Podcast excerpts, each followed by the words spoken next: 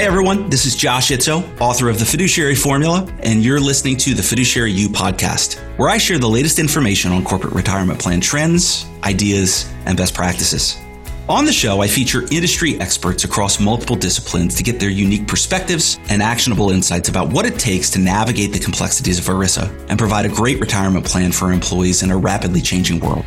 If you're a retirement plan decision maker at your company or a retirement industry professional, this podcast is for you.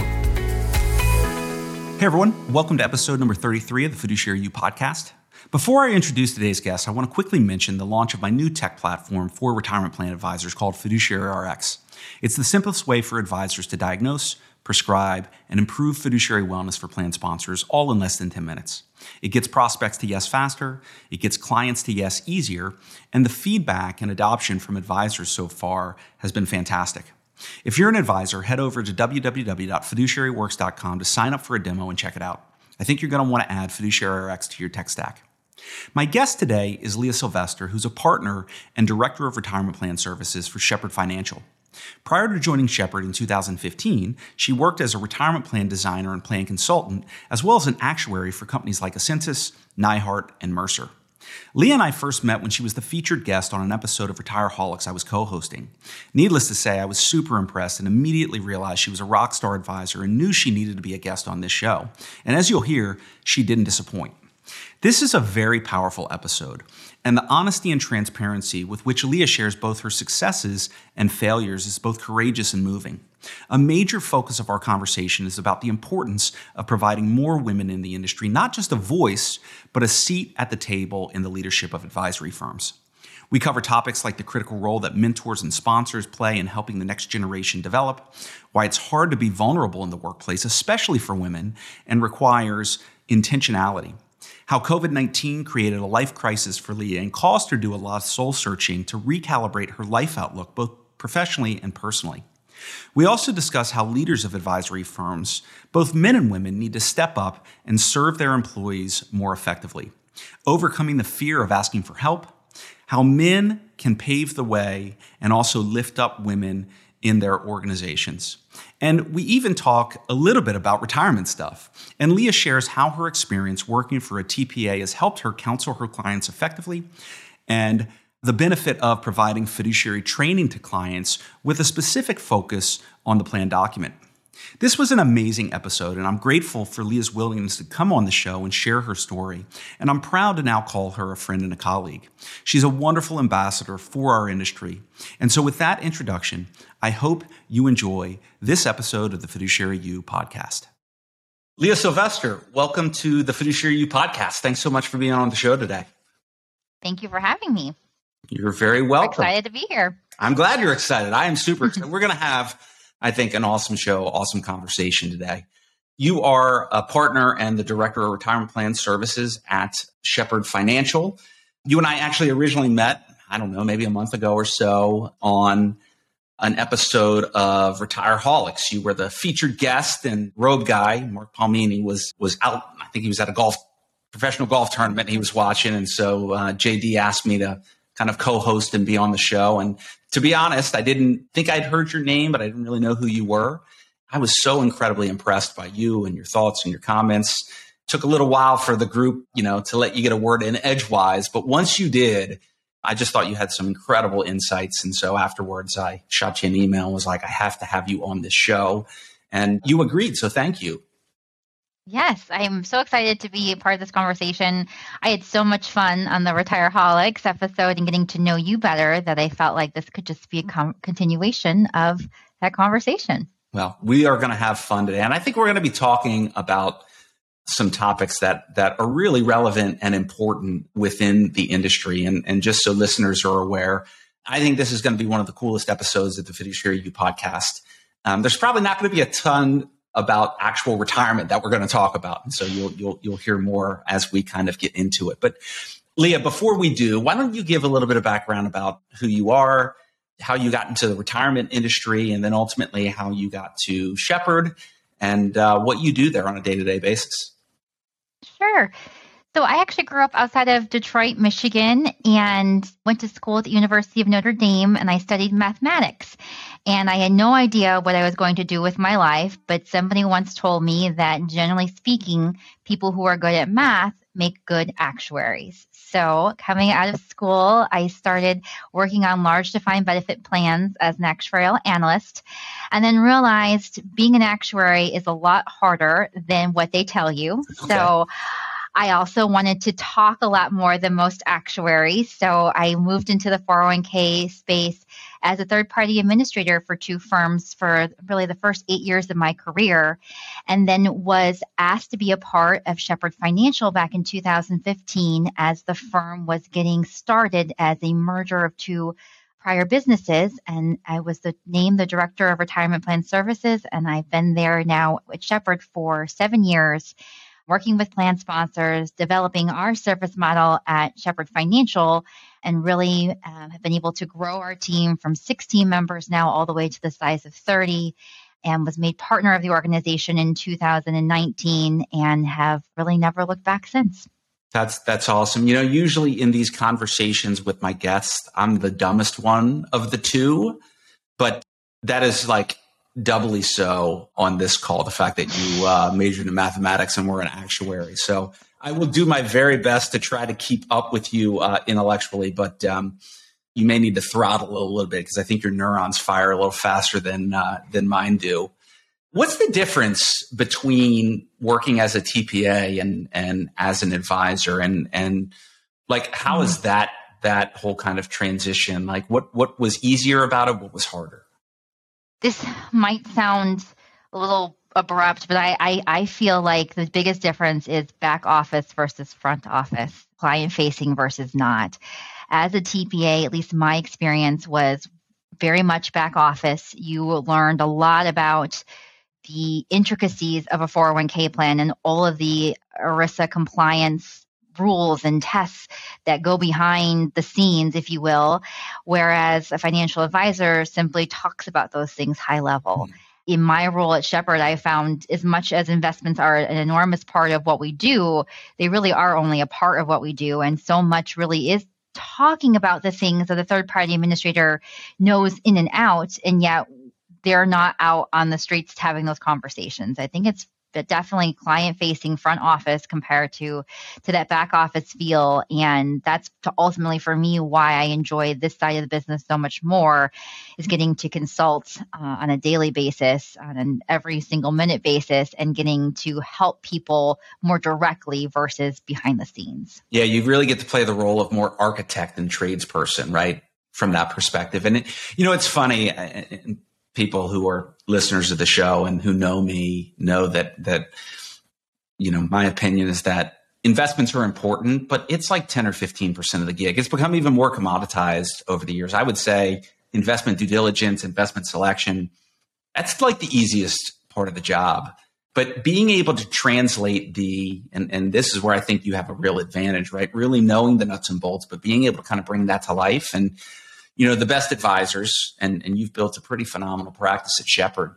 You know it's it's being able to influence and shape and courageously lead plan sponsors to you know to be able to make the decisions they they probably would make on their own. And the fact that you have that background you know so much for for as much as we talk about fiduciary liability and certainly in the large market like that is that is real. But I would say that that generally speaking, I know throughout my career, smaller plans, 50 million and under, the risk of operational failure is so much higher than the risk of, you know, getting sued by participants. And and you know, operational failures, that's expensive, you know, getting those corrected, going through a VCP, like and, and so as advisors can really help plan sponsors on that end. And when you help clients kind of unwind. Nobody wants an operational failure, but I mean, they're hot. They happen all the time. These plans are so complex and they're so system dependent. Have you found that, that being able to really, I, I found that it, it created, when you really help a client work through operational issues, you create a sense of loyalty in a much, much stronger way than, you know, just being able to talk about a, you know, a fund lineup and investment due diligence. Have you found that as well, kind of in your experience? I have. And again, this is not a knock on any of my TPA partners by any means. I, I just feel like as an advisor, you're actually getting to meet with a plan sponsor in person, generally mm-hmm. speaking, or at least over a video call and having some of these conversations. At Shepherd, we do fiduciary training, and one of our sessions is on plan documents and knowing what your document says and are you doing it in practice. And it's probably the number one session that people, I think, dread sitting through because mm-hmm. it is so technical. Right. But like you said, it's been the one that has retained business, has won us business yep. because no one's told them ever that their document said this and right. all of a sudden now we have we have corrections we have things and there mm-hmm. are you know just things that you're pointing out that that knowledge base and being able to consult on that that's really what plan sponsors need more than what investments do i need in this lineup and and whatnot it's really how do i run this program and stay out of trouble and making sure that my i's are dotted t's are crossed on all those not fun compliance yeah. items or document issues but that's where that's when they care because that's where the dollar signs come in if if, if failures or corrections are needed.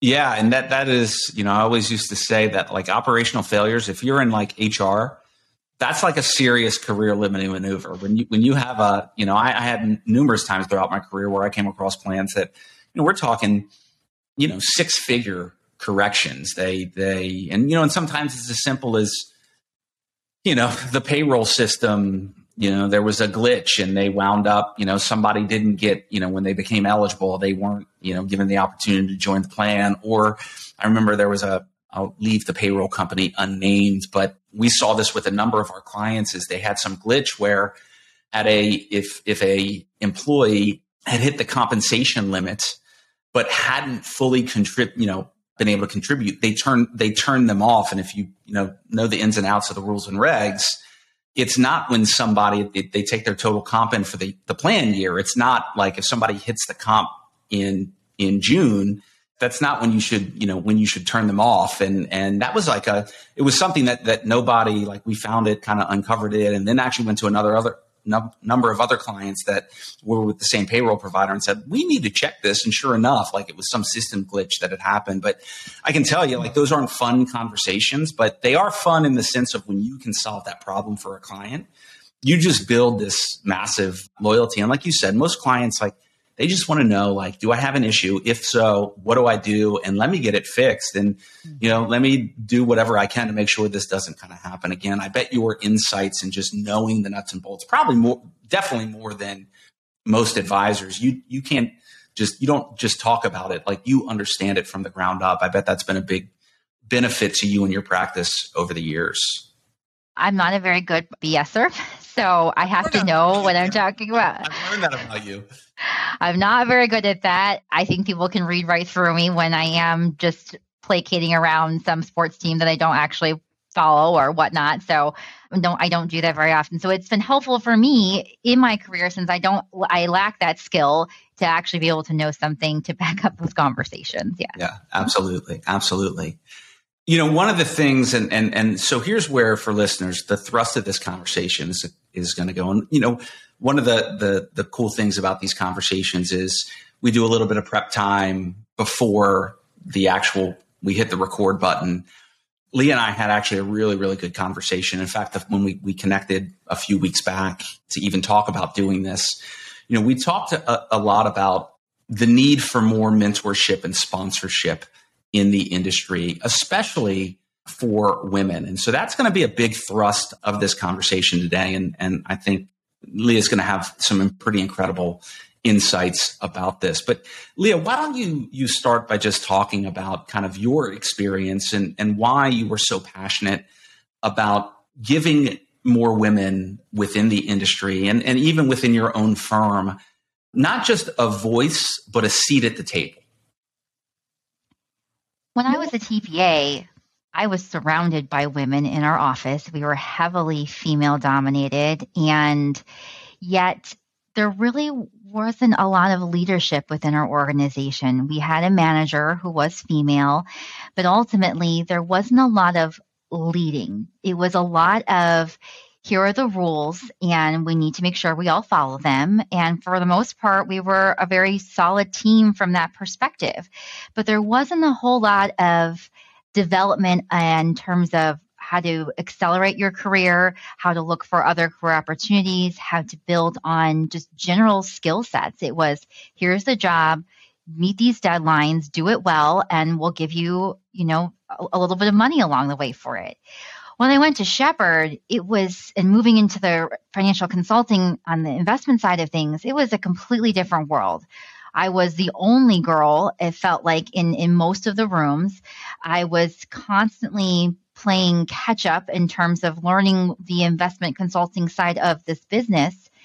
And I was having conversations with so many people, particularly men, and I don't think I was ever getting eye contact. I was being overlooked, and it was something that I realized very quickly. I can sit quietly behind the scenes and hope to be noticed, or I can try to do something about it. And so I fought very hard to become all I wanted to do was become a partner of at Shepherd Financial and it cost me so many hours uh, of work, so many weekends gone just doing everything I possibly could to grab somebody's attention. I just thought if I could be the absolute best, bring in the most business, service our clients, add add additional services to our model, make us a presence that somehow I you know I I get this breakthrough but ultimately the reason I broke through is because of both sponsors and mentors of mine that really helped me along the way because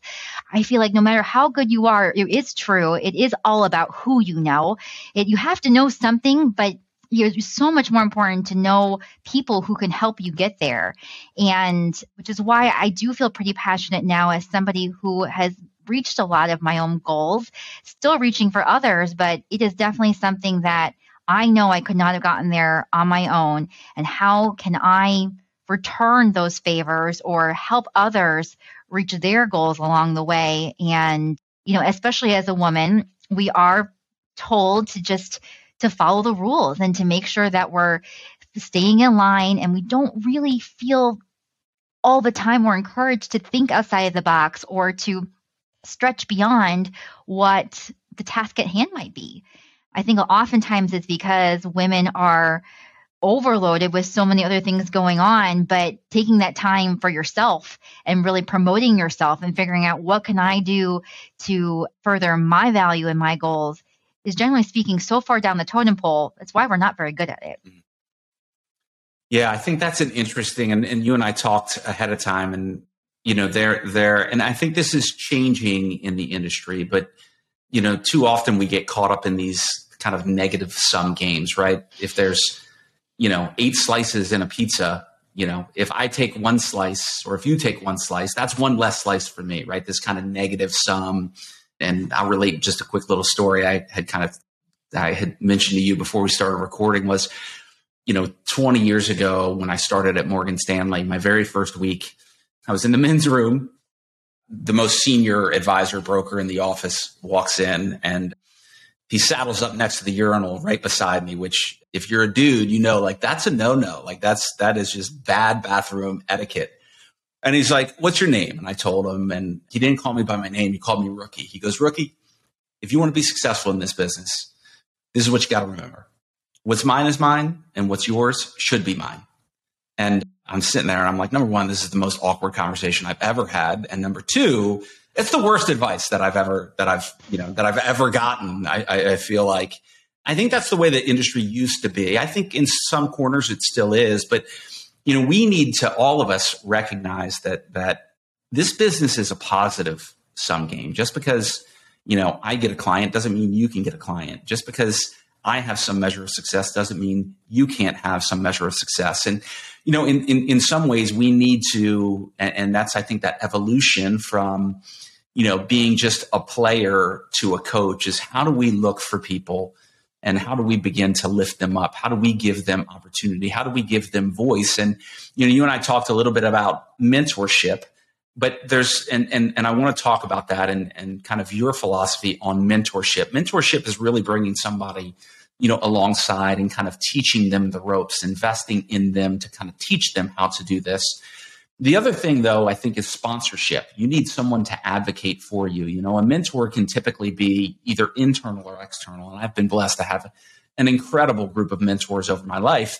And we'll talk probably a little bit about this. And I think maybe you've had a similar experience, but they didn't really find me. I had to kind of track them down and, and in many cases sell them on why they should mentor me. It wasn't like they were kind of looking for looking for me. But sponsorship is more internal. That is someone to advocate for you, not necessarily teach you the ropes, but to help make space for you and give you a voice and give you an opportunity and bring you kind of shepherd you, if you will, to the table, you know, so that you can can really fulfill your your potential. So, talk a little bit about just your experience with mentorship, both in terms of being mentored, and maybe you've got some experiences you could talk about that, but then how you've kind of now pivoted to being intentional about mentoring others?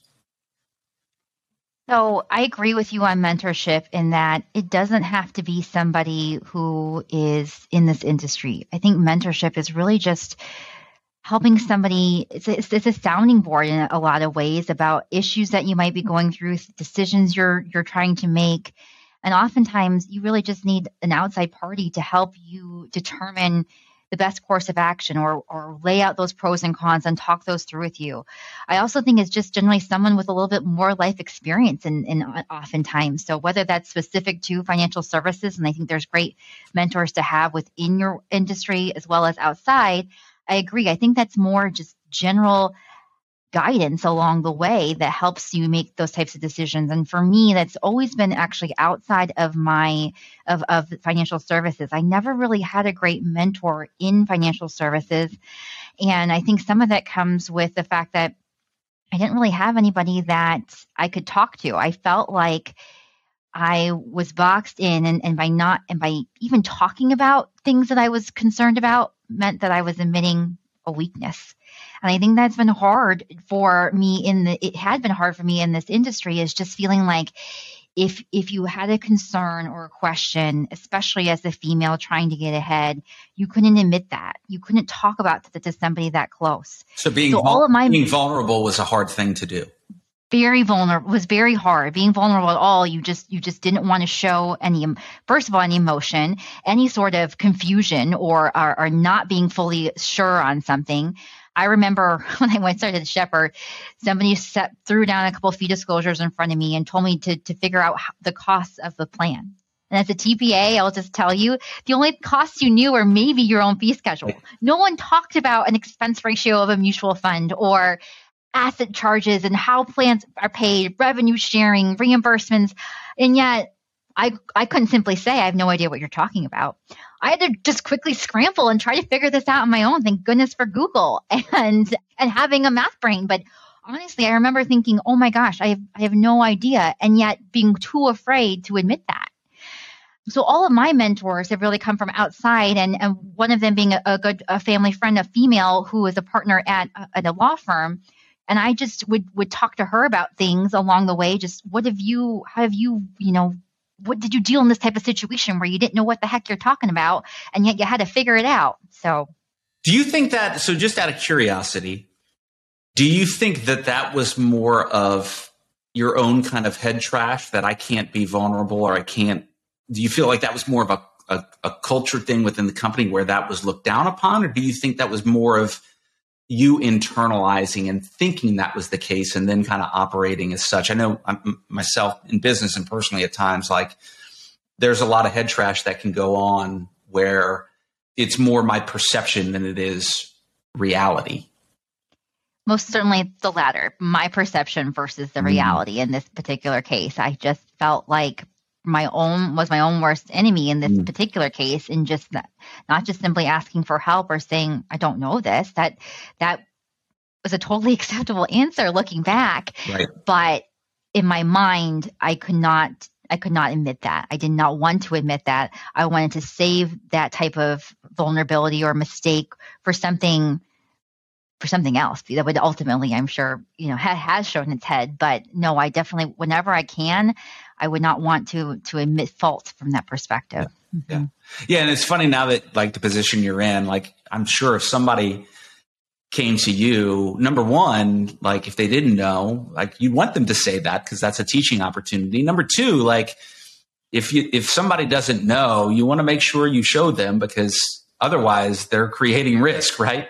But a lot of times, and this is probably a learning lesson for firms that are out there, is a lot of times we leave things un, unsaid, and I think it's when we when it's kind of a, maybe a lack of communication that creates those spaces for where kind of people can misperceive things. And I think that's probably a learning lesson for, you know, those of you who are listening that either are running firms or running practices or have people that kind of report to you is don't assume that they know that it's okay for them to admit either mistakes or that they don't know. Get that out on the table and communicate that that that's how you learn. That's okay that you want them coming to you. I think that's probably a good I think that's probably a good learning lesson. Don't just assume that people know that because they may not. They may misperceive that.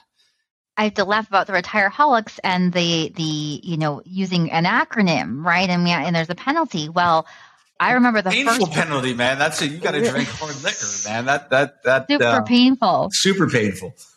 But I remember the first time somebody sat me down and said, you guys keep talking about ERISA. Mm. I have no idea what that is. Right. And and my firm and someone who who who actually shouldn't really know what it is. It was a very like genuine question. And I was so proud of that person for even asking that. I mean, to, to even talk about an acronym, we, the acronyms we throw around so loosely, right? And what does that actually mean for someone to have the courage? Because the way we always talk about things, it's like uh, it almost feels dumb like it does to ask i don't know what that i don't know what that means i don't know what 4ap2 is or i don't know what whatever whatever it might basis be basis point and, basis point yeah. is my favorite yeah that's my that yeah and and you know so and and that's just an interesting because that relates probably to clients as well right we're, we're kind of this echo chamber in the industry and so we talk about we use these acronyms because we know it and a lot of times it's hard to have the awareness that we're probably using those same acronyms when we're talking to clients who aren't in the know, let's say, or prospects mm-hmm. who aren't in the know. And very few people are going to have the self awareness or the confidence to raise their hand and say, uh, I don't really know what that means. Like, what are you mm-hmm. talking about? Right? What are they going to do? They're just going to remain quiet. They're going to kind of shut down mm-hmm. or whatnot. And, and, you know, one of my kind of core philosophies is that our job in the advisory industry is to, you know, make the complex simple. And just because something's simple doesn't mean it's simplistic or it's it's not sophisticated. A lot of times people confuse simplicity with lack of sophistication, but the real art to being an advisor is to be able to take all of that complexity under the hood and then be able to package it, if you will, in a way and communicate it in a way that that makes things really uh, simple. And I've, I've said this on podcast before. You know, Woody Guthrie said that you know any any fool can make simple things complex, but true genius is being able to take the complex and, and make it simple. So again, another kind of lesson takeaway. And we're all guilty, like we're all guilty of it. Completely. And I know we kind of took a turn here, but I think for me that was that was something that i wish i had more of going back to your original question about having a mentor with to someone to tell me it's okay to not know the answer it's okay to admit that you don't fully understand this concept. It's okay to not be you know perfect. Yeah. and i still have to tell myself that sometimes and oftentimes to just be be willing to ex- to be vulnerable in that way. And and and people will respect you more for that as well to just being open to saying hey I, I i this is something i don't understand. Or for some when you're when you're helping someone who's on the opposite end of that conversation, right? You're that much more likely to have that empathy for that person to be able to help them teaching a concept or to encouraging them to for for opening up and not pretending like they know when they don't, right? So I, I do wish from a mentorship perspective that I had had more of that, which is part of the reason I, I do feel strongly about helping others so that they don't have so they can hopefully learn from my, some of my mistakes. Yeah. and so how how are you intentional about creating that vulnerability in your position as a leader within the firm now and a partner and running this practice group? Like what are some of the specific things that you do to try to encourage and foster that type of vulnerability now that you've kind of been on the opposite end. And we talked a little bit about women in particular. And this is probably a broad generalization, and, and that's not kind of my intent, but that gen- women generally are going to be more rule followers. And there are good things to that, but there are also some limiting things to that as well. Like, what are some of the leadership lessons you've learned, like you try to deploy now to create more openness and dialogue and vulnerability with the people that that you know you serve within the firm now? I, I will answer that, but I think it's funny as you were saying that about women being rule followers. I think that is so true to the point where we're so busy following the rules. I think we forget to have dreams. I think we forget to do something beyond the tasks at hand. And I think honestly, it's something that's held women back mm-hmm. and we don't even necessarily realize it. We're just so trying to be really good at what we have in front of us versus thinking about what, what could, what, what could be the next thing that's actually in front of us? What do we really want to be doing with our time, effort, and energies? And so, what have I been doing to help women with being a better mentor, with helping them get to where they want to go? First, it's thinking about where that is. So, I generally have the best time and really obviously the best success, if you will, is having that one-on-one conversation and meeting with somebody on a, on a somewhat regular basis. I say somewhat because life it gets so busy that again as women we forget to take the time to invest in ourselves. And i think taking an hour to have a conversation fully about us feels super selfish. We just we just don't do that. That's a enormous amount of time it feels like for the week or the day to selfishly want to talk about me what i want and where i want to be. That that that's like almost unheard of. But i really am trying to be intentional about putting that time on calendars and making it happen and going off site going off site mm. somewhere where where people can relax and feel comfortable. If that's coffee if that's a cocktail if that's a meal if that's just a walk in the park whatever it might be to really try to unwind and separate from the grind of the day to day so that this can be a conversation about that individual. And i think it starts with again what do you really want? Where are you trying to go are you happy where you are? If you're not happy where you are, where you want to be, mm. then how can we work together to try to try to get there? How can we get there together? And I think it is as you mentioned vulnerability, it's talking to somebody and making sure that you're willing to be open about your own failures, mm. your own successes, things that you've learned along the way that might not always be that glamorous or that flattering, but people respect people who are willing to be honest because we are all so imperfect in so many ways. I don't have enough time to talk about all the things that I've done wrong in my life, but I think by showcasing that there are ways to learn from those mistakes and sharing what you've learned along the way really helps people to build up a trust. And then from there, being more willing to have those conversations and, and having some of the tough conversations you need to in order to get through to get where you want to be. Yeah. Yeah, I think that word trust is so important because you can't have vulnerability before you have trust. That and, and there's a great book by um, Patrick Lencioni or Lencioni, who is he's written like the five dysfunctions of a team and five temptations of a CFO. I think the five in the five dysfunctions of a team, he's wrote a book, an awesome book on on culture called The Advantage. Um, I'm a big Patrick Lencioni fan. But I think it was in the five dysfunctions of the team. One of those dysfunctions was lack of trust.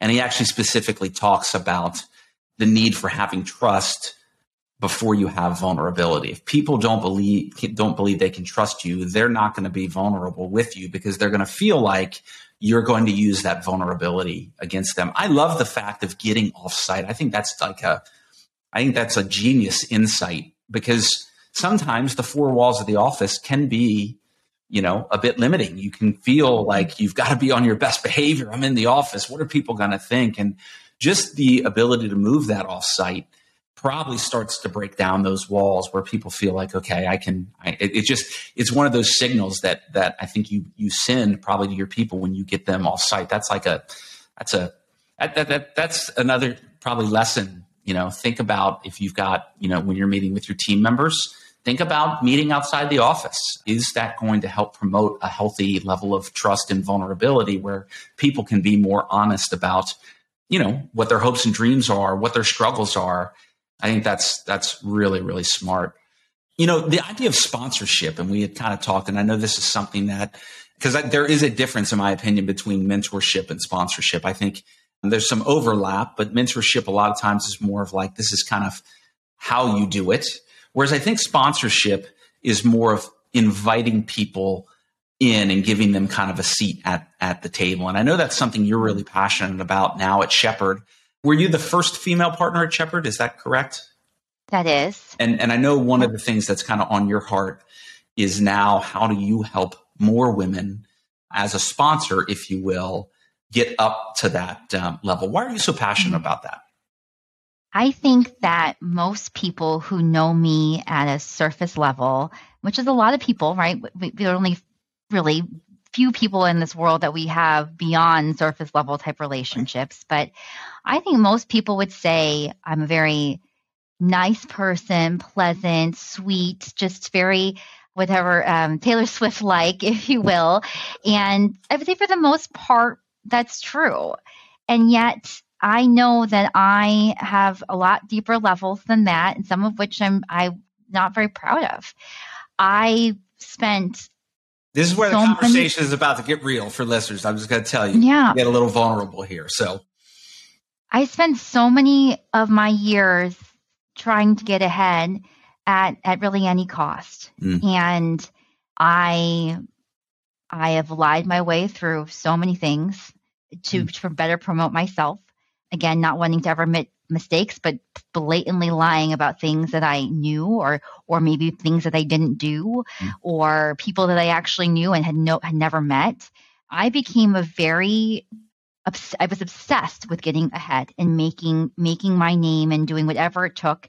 And part of that along the way was making sure that nobody else ever came near me, particularly uh, any other women. Mm. I would do just enough to manipulate somebody to make them think that, you know, they were very important, very needed, but really it was only so that they could help me get to where get to where I am. Mm. It was a sing it was a single sum game uh, just with me being the only winner. And as soon as I got there, that that was all I really wanted and it was really very empty. It was completely unfulfilling. And then something called COVID 19 came around, and my whole life was turned upside down, just like many other people, but both professionally and personally. All of a sudden, everything changed, and I went through an enormous life crisis. And through a lot of deep soul searching and a lot of therapy, came to realize that that's really not who I am as a as a person. I got very lost along the way, and so I am very passionate about hopefully making amends and undoing some of the things that in my past I had I had had done to other people. And it's very important for me now to have other women not just having a voice but I want them to be at the table. We have so many important things to say. And I was one of the lucky ones who did have a sponsor and Jania Stout was one who who brought my name up in several conversations after after taking the time to hear me speak one time at a plan sponsor conference. I, I, I couldn't believe she even showed up. But then from there, she sung my praises to all the right people to make sure all the right doors were open for me. And here I am today on a podcast with you, Josh. But my whole world changed. I was I was asked to be a part of so many other leadership positions and women wanted to talk to me women wanted to be me and i had no idea what had happened. And looking back it was all because of of one very important woman helping another. And again realizing that the way to get there is not by bringing down others or holding them back. It's by lifting others up. And i know that is like an over cliched phrase but it is so true. And it's something that I am passionate about now because I, I know other women out there are like me the way I was before, and it, it doesn't have to be that way. There is so much room in this world for all of us, and I really want to help everyone find their unique voice with, with what they want to do. Mm. Uh, that is so powerfully, and, and we talked about ahead of time, and and you know one of the things I had brought up to you, and I really appreciate you being being vulnerable. I think that that's one of the things in getting to know you a little bit that I think is so impressive about you. On the Retire, Retireaholic show, I had asked you a question around like what your kind of you felt like your greatest failure in business was, something like that, and you you were very honest about that. And then, you know, I've had a ton of failures of leadership in business, and and um, leaving Greenspring was a really hard thing for me because I had to come face to face with where I fell short, and there were some things that that I look back and you know some lies I told myself and and some misperceptions you know that I had. And I remember I, I kind of shared something, and then the chat bar. If anybody watched, you know, people who watch Retireaholics knows what happens. But like the chat bar started blowing up with people just getting vulnerable. That's the power of self awareness and vulnerability. If you, if somebody models that, it in a sense communicates in a really powerful way that there's permission for other people to do that. And I know, and, and I appreciate your vulnerability. I know one of the things we talked about ahead of time and I kind of brought up is look, there, there are clearly stories and realities of men holding women back in the workplace. But one of the things I, I kind of had asked you that, that I have experienced or seen, not experienced, but seen is that in some ways women can be as limiting to other women and maybe more so in some cases. I think because there's such a fight to get ahead and to kind of arrive. And then once you do, there's this feeling like I got to hold on to this at all costs. And any, you know, other, instead of this kind of positive sum game, you know, any other woman, they, they might take my spot. And I need to basically do whatever I can to hold on because I've worked so hard to get here. And, you know, that's probably not a popular take, but, you know, I, and I've actually had some, some women that I worked with uh, in the past who kind of reached out to me to say that they had kind of experienced that that challenge by other women. In some ways ways should be the biggest advocates for one another but in some cases make it so hard. And i just i really appreciate your vulnerability in that. I think that's one of the most impressive things about you. So you know so often i think self-awareness is a superpower. A lot of times we don't did, did you recognize that's a question did you recognize what was it through COVID that kind of opened your eyes up to where you like did you realize those things about you as they were occurring? Or was was it through covid something in particular that happened where it kind of like the scales fell off your eyes and you're like oh my gosh i didn't even realize that i was kind of operating in that capacity. Does that make sense? It does. I think i knew it in the moment pre-covid when i was being a bad person when I was making choices, selfish choices, narcissistic choices that it, it, it hits your brain in a certain way, and yet you push through. You push through because you didn't really care. You knew it, but at the same time, you kind of just pushed that mm-hmm. little devil down and and you just kept going you just or, or i guess the other your angel down i suppose in this case you just you just kept doing it you, you you almost it was always too late the words were already out of your mouth the action was already taken and then you kind of realized oh that was kind of a terrible thing that you're doing the so I realized die was already cast basically. So it was, it was, and you were already so far deep, so far gone. Mm. It felt like the only thing to do was to keep going mm. in order to survive. Yep. And then when COVID hap- hit, there was nothing and no one there. What, mm. what was it all for? Mm. What was it all for?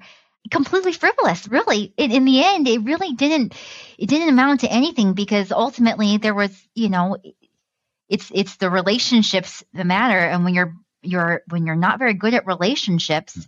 and you're not treating the people, people ultimately can see through that. And I think that was my awakening. Is just truly feeling alone and having time to self reflect mm. on some of those choices that I had made in life and realizing that that's that's not who I really was, not who I wanted to be, and taking some pretty serious steps in just in not in not uh, not doing that. I had become somebody who I, I chronically was telling lies, and I didn't really even know why. Like I just had to say, you know, I had, if somebody said they had, they managed 40 plans. Well, I had to manage 45. And that's that's a terrible example because that's not even one, but it's the only thing I can think of right now off the top of my head. But I had to one up them. I had to pretend like if somebody went on a vacation somewhere and had said, Have you ever been there? No, I never been to Switzerland, but it sounded good if I if I had and retold somebody else's tale about Switzerland and how great it was and all these things. I had become this person that just did whatever it was needed to get ahead. And again, for for what reasons? To what end? I, I don't really know. I, it's hard for me to recognize that anymore. But I think through all of that and through through COVID and having time to self reflect and really going through this, it's one of those things where you know, we, we talk about work life balance. This is going down a different tangent, but for the first time in my life, I actually have work life balance where I start and end the day very religiously about when I start and when I stop. I'm very precious with my time because I'm realizing that's the only asset that I have, you know, limited resources on. And it's incredible when you actually take control of your own life, the fruits that can come of that. And you know, you talk about men and women, and I think men are doing a much better job about I'm going to do what I want when I want it. and women, we feel that we are serving something else or that we cannot miss out if we set a limitation. Mm. And the minute I got over that fear and actually made some boundaries in my life, it, it has changed completely who I am and the amount of happiness that is in my everyday. And if I could share or encourage one ounce of that with others, men or women, I want to help do that. I think what you said about women holding other women back is most certainly true in certain times. I don't think all women are that way, but I think some women can certainly be that way. I think men can be that way. Yeah. I also think men and women can help lift each other up, and I've seen it happen left and right there are certain men in my organization that, or not even at my organization today, but just throughout my life, who I know have held me back, and others who I know have helped me shine and rise. So I think it is a little bit less. I think there can be stereo, stereotyped by gender very much, yep. but ultimately, it's individuals and it's surrounding yourself with the right people, men, women, it doesn't matter, but don't be bogged down by those people my former self who who you know are holding you back. You you know that, and yet I feel like as women we we let it happen more often maybe than men. We're just too afraid to step outside of that that line, that box that we're told to follow and, and follow those rules that we don't have the right courage when we know something's not right to, to step out sooner than we than we do. Yeah, yeah, and I, I love what you said there. I mean, I don't think this is an either or, right? It's not like a binary. It's more of a both and end. And I think that that you know, I think women and men, like everybody needs, they need somebody, and we talked about this ahead of time, to believe in them and to cast vision in them. And to, to you know, that, that is where you start to achieve levels of, you know, we talk all the time about leadership. Leadership is not a, it's not a position on the org chart. You can have somebody who's in a position of leadership who is not a leader whatsoever. You can have people that maybe aren't, you know, um, I, I, my philosophy on org charts is really, I call it invert the org chart. Like so often, right? We have like the, the partners, the leaders, the owners at the top of the org chart and then everybody else below. Well, as leaders, we need to, men and women, we need to think more about inverting that, right? Where you have the leadership at the bottom and they are there to support you know the people that they serve and it it it, it it's not just it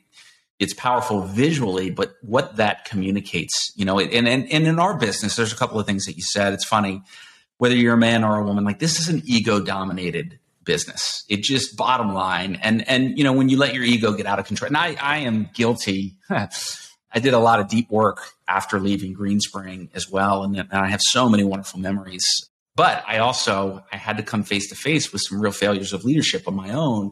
Sometimes where just my ego got out of control and and getting to a point of, of, of recognizing, you know, we're in this business that's fiduciary focused. I mean, the essence of what it means to be a fiduciary is to put somebody else's interest before your own. That's not just for clients. That's the people that we work with as well. And, and you know, and, and, and, and maybe this is more common with women who are just kind of hoping, you know, sometimes maybe, and, and these are general, you know, generalities, but, you know, maybe there's a view that men kind of make their way, make their voice, raise their hand, kind of push forward and like, you know, bully their way into the, you know, in, in to a seat at the table. And, you know, perhaps women at times, you know, are, are desiring and hoping kind of like Jania did with you, that somebody would see you and and and and elevate you. And I think there's a couple of lessons there.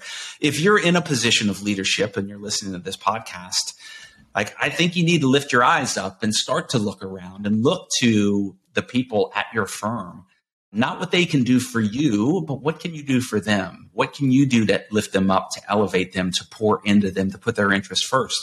I think the flip side of that, though, there is individual accountability and responsibility. Like if you're in a position, like don't be afraid to go to, you know, someone and ask, you know, for help. I mentioned like I've had an incredible set of mentors over my career, but in a lot of cases, in fact, most cases, they weren't kind of looking for me. Like I literally had to go. And I have one mentor in particular who's in the business, Jim Wise, who's the wisest person I think I've ever met. But like I had to meet with him like multiple times and convince him. Like I was like, I want you to mentor me. And like the first couple of times, it's like, nope, I'm not going to do it. Like I literally had to wear him down. Like it's like I was prospecting him. Like I need you because when I found in my mentors, when I found something that was desirable, like I wanted to be in their orbit and I was going to do whatever I could to to get in that orbit. Like and and and if that meant that I had to knock on their door and show up at their, you know, their doorstep and beg them to mentor me. And I think that's probably a good lesson for people in general. If you're in a firm, like find to Leah's point, there are going to be people who are going to limit you and hold you back. Like you should minimize your your, you know, you got to interact with them, but minimize, you know, what you do there. But I think find the people who exhibit the the traits, the qualities, the the things that you desire and want to learn from, and don't be afraid to raise your hand and go to them and say, "Will you help me?" That's one of the things that that honors someone when you ask for their help. That honors them. And most people who are successful, not all, but most, they want to help others. That's this business. Like most people want to help. That's why they get involved. What are things that men can do to help pave the way for women, Leah? Because I do think there's an important responsibility. A lot of times it's not because of a lack of desire, it's just kind of a lack of awareness. People get so busy, their heads down, kind of doing the job that they don't really see around them. What do you think some things that that that men can do to help lift up women and help them along, if you will? I think by human nature, we are drawn to people who have similar interests as us, right? Mm. So when men want to talk about what happened over the weekend, which which basketball teams won. And I, am not saying women don't watch basketball. I don't mean that, but there's there's some things that we just have a, a, more natural sense about. I would joke about men's locker room talk. I have no idea what really goes on, but I'll tell you what happens in the men's locker room and what goes chat. Pretty. the ch- the chatter in the women's locker room could not be more different. I am I am I am hundred percent certain about that, right? And it's because we naturally talk about different things that, that we want to talk about. When my husband goes out with his friends, I say, "What's new with this person?" This person Um, we didn't talk about their wife or their kids or what they're doing. Would you talk like what? Like, and that's all we want to talk about as women. So, uh, my point of saying this is that I think naturally men, especially in the workplace, tend to gravitate sometimes to other men unknowingly, not realizing that it can be excluding in that regard because you just naturally want to talk to a guy about whatever you want to talk to. And same, the same goes for for, for women. So, what I would say to encourage men to help lift up women, the first step is just be okay with being uncomfortable, right? It might not be the easiest thing to talk to a female about something that you know isn't isn't as, as common where you know maybe they're really into cooking first for for for instance and i'm picking terrible stereotypes here but but just something that that we might make you uncomfortable. That, me, I, I, know, I know. I'm, as soon as I said it, I'm going, this is just going the wrong direction where I'm trying to go here. But being okay with being uncomfortable, yeah. right? Being willing to do something that is not as natural as talking to your male counterpart, talking to a woman about what's important to her and really listening today's conversation this morning I, we have an all employee meeting and there's so many things happening in my head right now that go back to this meeting. But one compliment that I paid to one of my male counterparts is that he of all all the men in our organization actually listen versus just going through the motions, listening with intention, taking notes, following up, really hearing what that other person has to say, whether it's male or female. But I think particularly with the females, where that might not always be an easy conversation. It is something that takes a little bit of effort and, and time. And I think that that's something that I would encourage men to do is what women in your office are you not talking to? Okay. Who have you not really had a conversation outside of something what's the latest with this client, that kind of conversation. Take it to the next level. That alone, getting to know somebody and getting to know will be the first step in being able to try to help them because if you don't even know what they want, then that, then that's step number one. And I think a lot of us miss that mark just in general about figuring out how to get beyond just that superficial conversation, that that surface level. And make it less transactional is what I, I hear you saying in some ways. Yes. In every make way. relational, yes. not not just kind of transactional, like, hey, what's going on with client so and so. Yep. You know, I think just from a leadership perspective, with if you're a man or, or you're a woman that that is listening to this, and I we had a kind of a unique thing we did at Greenspring about kind of creating a, a culture of like recognition and appreciation. But one of the things that I used to do, and, and maybe people can can will find this helpful or not, is I had a little what I called praise journal. And so what I used to do is when I would see people do certain things, I would write it down because I didn't want to forget. Right. So often we're we feel unseen, we feel unheard.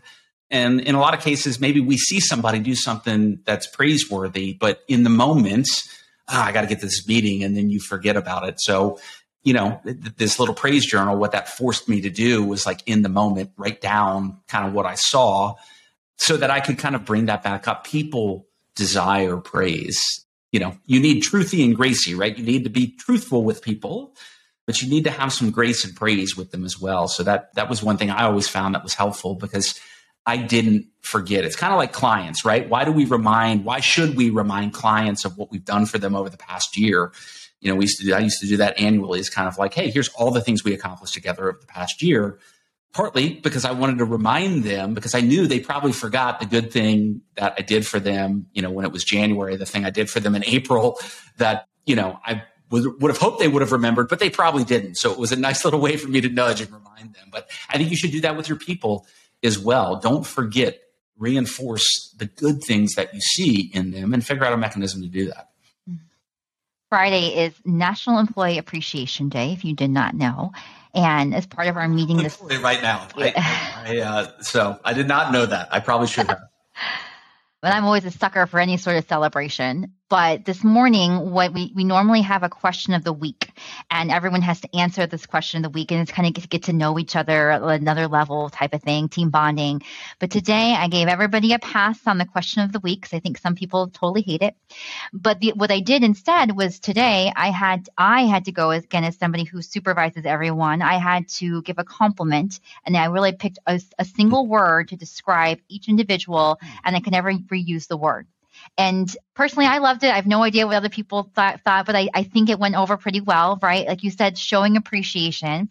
And I will tell you, Josh, selfishly, I am uh, an Enneagram 3 who cannot hear enough good things about myself. Like I, I live off of this. I am a words of praise, love language person, whatever that's called.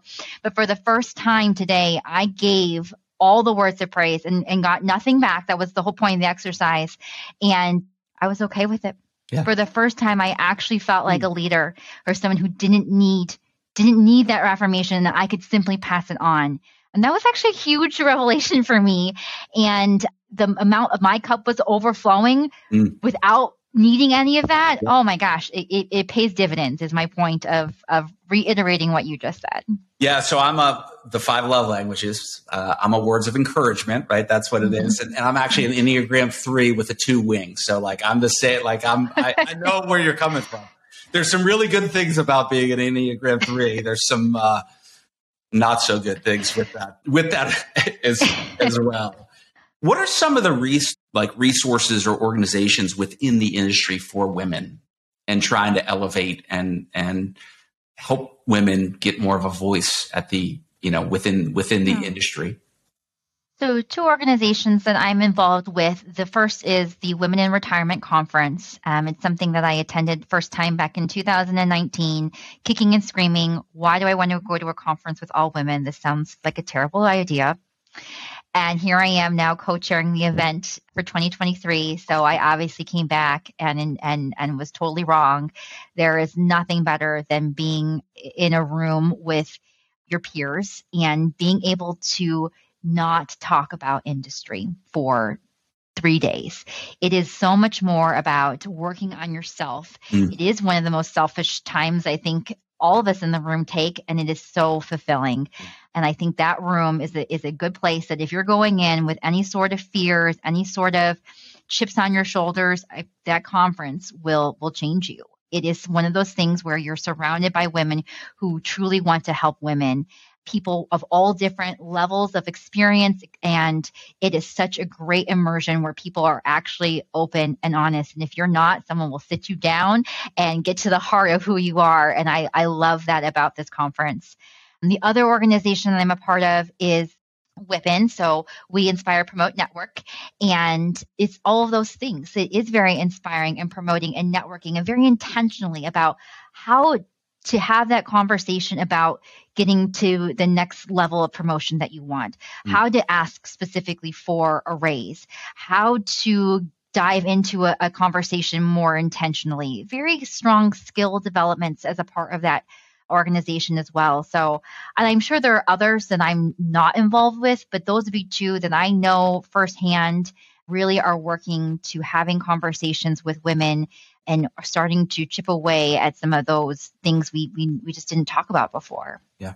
I'm going to make sure to put links to those in the show notes afterwards. And this is my challenge to, to listeners. If you are a man in leadership at your firm or you are a partner, then what you should do is you should pay for some of the women in your firm to go to these conferences. That's going to send a powerful message to them that you're investing in them in their career and that you do want them to have success. So that's that's my challenge to listeners.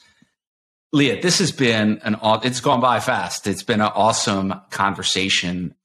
You know, what we didn't talk about was really much retirement related. I can just say that you are a rock star in the industry. I, I heard that on Retireaholics and just the way you've gone about building the practice at Shepherd. You are a super talented advisor, but I got to tell you, this has been one of my most one of the most enjoyable episodes that I've done. This will this will be probably number 32 or 33.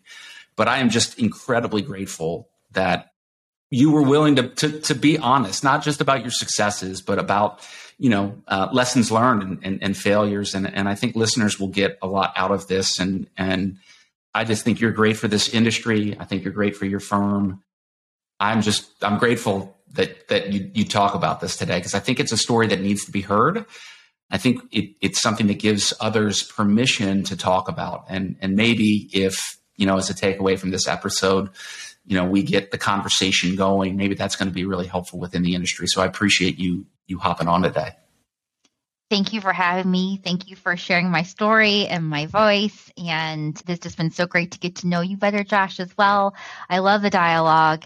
I don't think I even realized how much I you sometimes you're so busy doing what we're doing yeah. that you forget that how much you enjoy what you do. And so getting to talk about getting to talk about that for an hour has been a real treat. So thank you. Awesome. awesome. Well, thank you so much. Have an awesome day and thanks again for being a guest. You were you were a rock star. Thanks, Josh. In today's episode with Leah Sylvester from Shepherd Financial. If you'd like more information or learn more, go to fiduciaryworks.com slash podcast. And while you're there, make sure to check out Fiduciary RX, my new tech platform that helps retirement plan advisors diagnose, prescribe, and improve fiduciary wellness. And make sure to sign up on the site so we can stay connected. I'd love to help you stay in the know about what's happening in the world of corporate retirement plans. And if you've got questions you'd like me to answer, topics you'd like me to discuss, guests you think would be a good fit for the show, or any other feedback, I'd love to hear from you. Also, head over to Amazon and check out my two books, The Fiduciary Formula and Fixing the 401k. And if you want an easy way to support the show, I'd really appreciate you leaving a review on Apple Podcast. It's the best way to help other people find the show, and I read each one. Until next time, thanks again for listening to the Fiduciary You podcast.